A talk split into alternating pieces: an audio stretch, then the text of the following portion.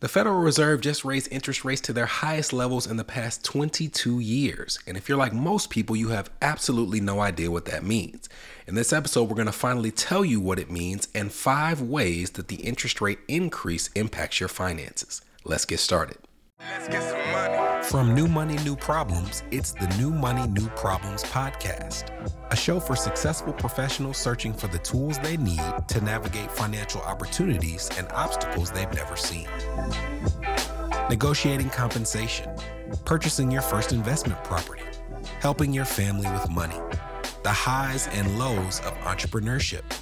New money brings new problems that require new solutions. Join us as we work through them together. I'm Brenton Harrison, and this is the New Money, New Problems podcast. Hello, my name is Brenton Harrison of New Money, New Problems, and your host for the New Money, New Problems podcast. If you've been following along with the news, even if not just specific financial news, general news would let you know that this week the Federal Reserve raised interest rates to their highest levels in over two decades. And to me, it's always interesting when I see the title of these articles because they've raised rates several times over the past few years. Because I don't think that most people know what that even means to say they raised rates. What is the rate? How does it impact me? So I wanted to do an episode and tell you what it means. And to do so, we have to get into some monetary theory that I think is simple enough to follow along, and hopefully this helps. The Federal Reserve exists to control the supply of money in this country. So they're trying to, as best as they can, use the control of the money supply to make sure we have a predictable incremental path forward to success as opposed to big highs or big lows. Now, you don't have to be following along with the news to know that our country is in a period of extended inflation. Food costs are going through the roof. You probably remember when eggs last year somehow cost $11 for a dozen eggs. Home prices are exploding. The cost of used and new cars are going up. Salaries are going up really, really fast. So the Fed sees this as a danger sign and they're trying to use that supply to pull back the reins of inflation. And the way that they do that is by raising the interest rate, and that interest rate is called the federal funds rate. There are all different types of interest rates, but the federal funds rate is the rate that big banks charge each other to loan money back and forth overnight. I know that sounds weird, but even banks take out loans, and many times when they take that loan, it's from another financial institution. The average rate that banks charge each other for these overnight loans is called the federal funds rate.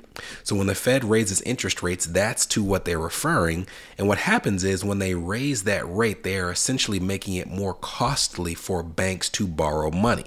And when it costs more for banks to borrow money, they pass on those increased costs to their consumer in the form of higher interest rates on mortgages or car loans and the like. It also has an impact on other types of interest rates. For example, a higher federal funds rate can lead to a higher prime rate. And the prime rate is an interest rate that greatly impacts what you pay for things like credit cards or home equity lines of credit. The federal funds rate can also impact the secured overnight financing rate, which is closely tied to what private student loan lenders charge, which we'll talk about a little bit after the break. So it has a number of different impacts, and the Fed is hoping that that stems the tide of inflation because if you pass on the cost to the banks and the banks pass it on to the consumers, instead of borrowing like they were before, maybe people don't borrow as much for things like that car loan or that home loan, or maybe they choose not to borrow at all, which means that if there aren't as many buyers in the market, some of those home prices might have to come down. If you increase the cost of borrowing for a company, that company may not be able to expand as quickly as they wanted to. And as a result, maybe they can't hire as many people as they were going to before. Maybe they don't have as many salary increases as they did before. And all of those things collectively would hopefully drive down the price of things that you see in this economy. But in the interim, while we're waiting for that to occur, there are a number of things that can impact your money on a day to day basis. So after the break, we're going to tell you five ways that these increased rates could have an effect on your wallet. This is the New Money, New Problems podcast, a show for successful professionals searching for the tools they need to navigate financial opportunities and obstacles they've never seen. We'll be right back. Are you wondering what new money problems you might be overlooking in your financial life? If so, we've got great news. We've crafted the New Money, New Problems Gap Finder to identify potential weaknesses in your finances in areas ranging from budgeting, investments, insurance, and even the threat your extended family's finances could pose to your household. Please head to newmoneynewproblems.com slash gapfinder to complete it today. Again, that's newmoneynewproblems.com slash gapfinder to take the assessment.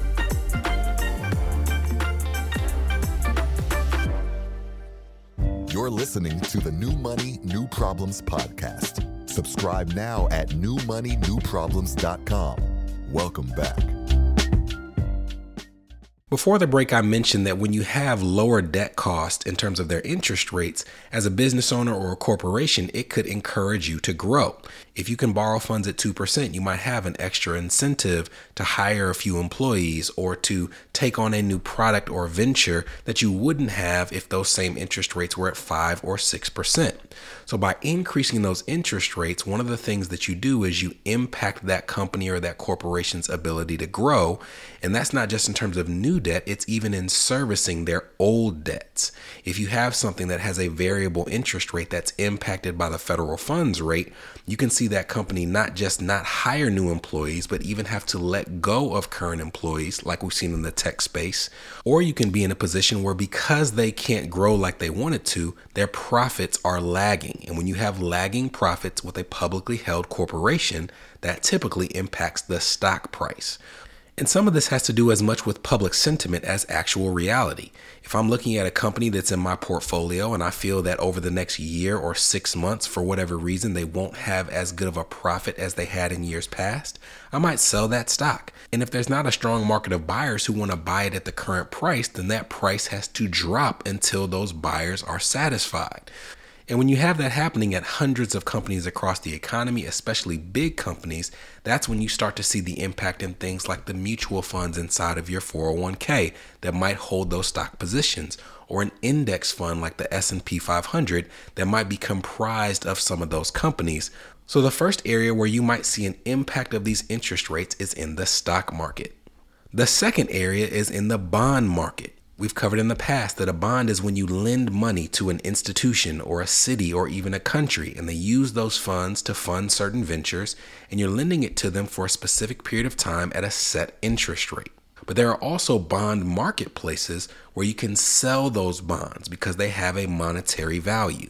As an example, let's say that I have a five year corporate bond. That means I've taken, say, $1,000 and I've loaned it to a corporation for five years if I keep the bond for the entirety of that time. And maybe it's giving me a 5% interest rate, $50 for the year. And if I keep it for the entire five years, I'll get five years of $50 payments and then I'll get my $1,000 back at the end of the exchange. And even though I gave up $1,000 for that bond, what I can sell it for on the marketplace has a lot to do with how many interest payments I might have left. Why would somebody buy that bond for $1,000 if there's only one year's worth of payments left? It also has a lot to do with what other interest rates are available for bonds in that marketplace. As an example, I got my bond, let's call it four years ago, and it was for $1,000, and I'm getting 5% a year on my $1,000. But since that time, the Fed has raised interest rates, and that raises rates for new bonds as well. So, whereas I got my bond for $1,000 at 5% interest, there are new bonds that are flooding the marketplace every single day where someone can give that corporation $1,000 and they can get 7% interest on that investment. And that new bond at 7% interest is sitting there in the same marketplace as my bond at 5% interest with only one year's payment left. And we're both trying to get someone to buy our respective bond. Well, the one that's newer and has a higher interest rate is going to be worth more than the older bond at a lower interest rate.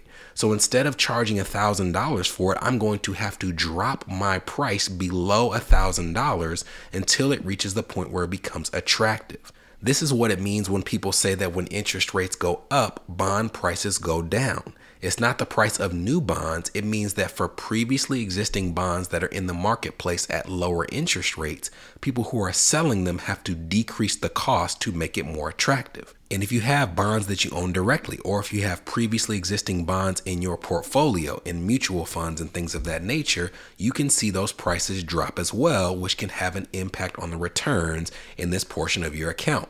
It also means that moving forward, until that investment manager, whomever you're using to pick your investments, has an idea on what interest rates will be in the long term, they may be hesitant to sign up for bonds that have a long window. They don't want to sign up for a 10 year bond or a five year bond because what if interest rates rise again and they're left holding the bag? So instead, they might choose to only invest in bonds that are called short term bonds until interest rates level out so they're not left in a situation where they have a bond that's not competitive in the marketplace should they choose to sell. The third place you'll see the impact of rising interest rates is exactly where you'd expect it debts when you have things like mortgages, when you have things like car loans, when you have things like credit cards, it's going to be more expensive to borrow those things in a period of increased interest rates. Now, if you're looking for a new mortgage, obviously you would know that every single time they've raised the rates, the rates on mortgages have gone up as well. Now, if you already have a mortgage, you're already in your home, and you were thinking about maybe selling that home and buying another one, well, there are two factors that are at play. The first is because it now costs more for potential buyers to get your home, it may depress the price that you're able to sell it for. But even if not, and you're able to sell it for a mint, you have to consider the fact that now you have to go find another home, and the mortgage on that home may be double or triple what it was at your old house, which means that it costs significantly more. And when that happens, you're much more likely to just stay put. So that's for something that's a fixed rate. You know what it is. It's not going to change throughout the course of your repayment, and you can decide whether you want to sign up for it or not.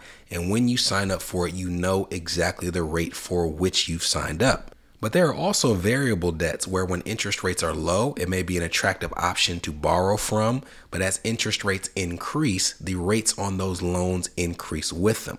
These are things like home equity lines of credit, which many people might use to finance things like home repairs or renovations. It's things like credit cards, where when interest rates were low, maybe it wasn't that big of a deal to you to keep five or six thousand dollars on a credit card without actually making an effort to pay it down. But when interest rates increase, the rates on these debts rise with them, and your servicing costs for that debt can get sky high. So during this period of time, you really want to avoid having unnecessary balances on any variable debts. And if you can, you want to work as hard as you can to pay down any existing balances to zero as fast as possible. The fourth area is one we've been talking about a lot recently, and that has to do with student loans. Now, federal student loans, their interest rates are set very irregularly. It's not something that changes on a monthly basis. So you don't see a huge impact on the rates you pay for federal student loans in terms of rising federal funds rate. But you do see a real impact when it comes to the rate that are charged by private student loan lenders. As student loan payments are about to restart, there's a lot of people who are wondering should I still keep my loans with the federal government or should I try to refinance them with a private lender? On my other podcast, Escape Student Loan Debt, which I have to say is not affiliated with New Money, New Problems in any way, we're going to be talking about that uh, over the next several weeks. But what I would say is this Private student loan rates are often set based off of the secured overnight financing rate that we referenced in the first part of this episode. That rate is a variable rate and it changes frequently.